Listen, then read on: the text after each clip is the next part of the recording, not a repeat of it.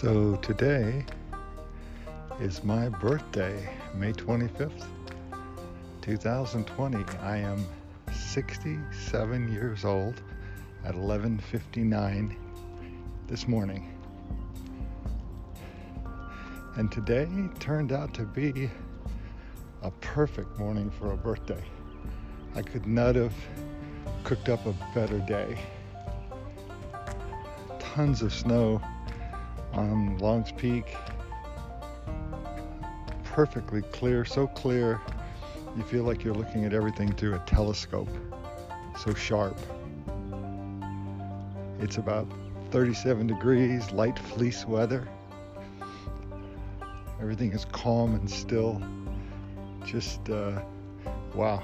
I'm glad I lived 67 years just to have a morning like this. Anyway, I was thinking this morning, for some reason, about solo trips and about how they've been such a rich part of my life. A solo trip is when you make a journey completely by yourself with no companion, which I was surprised to find out that not a lot of people do. Uh, I was telling a friend once about a solo trip and into the woods, and he could not come to grips with the concept that you would go somewhere completely by yourself and alone. It terrified him. He could not spend a moment without being in the company of other people. So it was as startling to me as it was to him.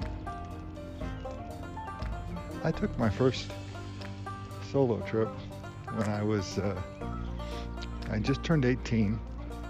I was getting ready to go off to college, and I had, uh, I had been taking backpacking trips with friends, and at the time there was a very romantic idea about going off by yourself and discovering some something inside of you, something state of contemplation or state of enlightenment. So I decided to celebrate my birthday and graduation from high school. I would go on a solo trip to the Ventana Wilderness near Big Sur in California. So somehow I talked my mom into dropping me off, I think at Chews Ridge, and hit the trail. Uh, I think within the first mile or two, maybe three miles, I got lost. I followed a deer trail instead of the regular trail. Uh, a lot of wilderness areas, like in California, they're not well marked, uh, not heavily traveled, at least back in the 60s. And uh, I, I still remember that intense panic and then slowly figuring out that if I just backtracked the way I came and looked for where I diverted from the trail, I would be safe. And sure enough, after some anxious moments, I saw the fork in the trail where I had diverted.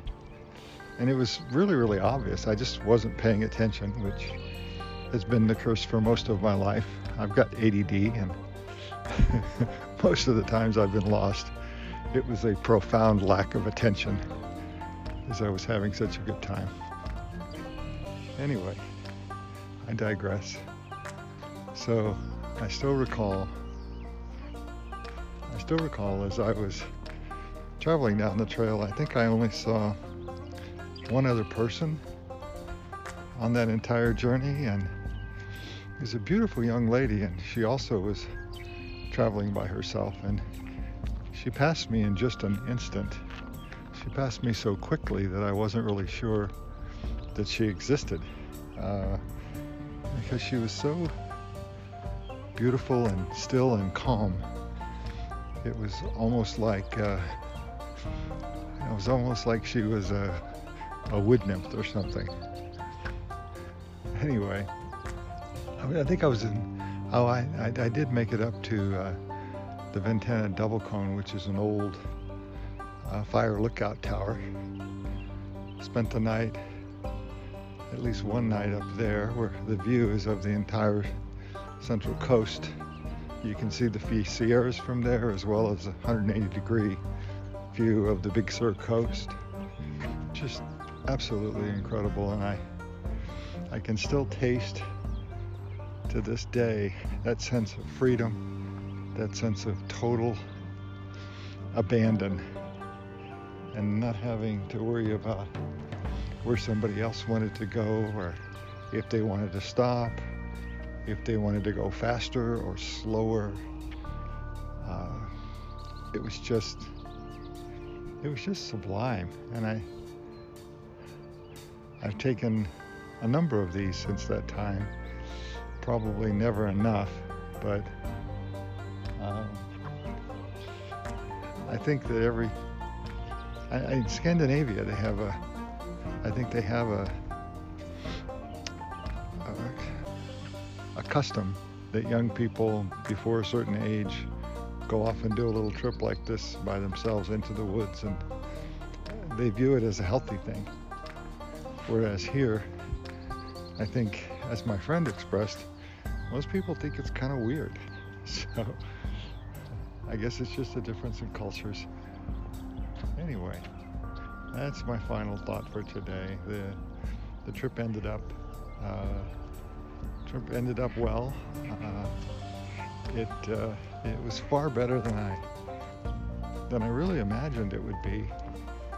Uh, and to this day, I really can't completely explain it, um, except there's that feeling of self-reliance and a feeling of calm feeling of there is that feeling of self-discovery because you're alone with only your thoughts. And the only negative part of the experience was every night when it was pitch black outside I would find myself in a position where my fertile imagination would lead me to remember every episode of The Twilight Zone and every slasher movie everything, uh, every horror movie of that genre. That's just a that's just a parked vehicle going over the bridge. Kind of an interesting sound. Anyway, uh, that was the only hard part, and still is. Uh, if you have an active imagination and you're creative, like I am, you make up you make up lots of boogeymen in the night and when it's pitch black and there's no one else around, it, uh, it can sometimes be deliciously terrifying. Anyway, happy birthday to me and uh, enjoy what looks to be a perfect day here.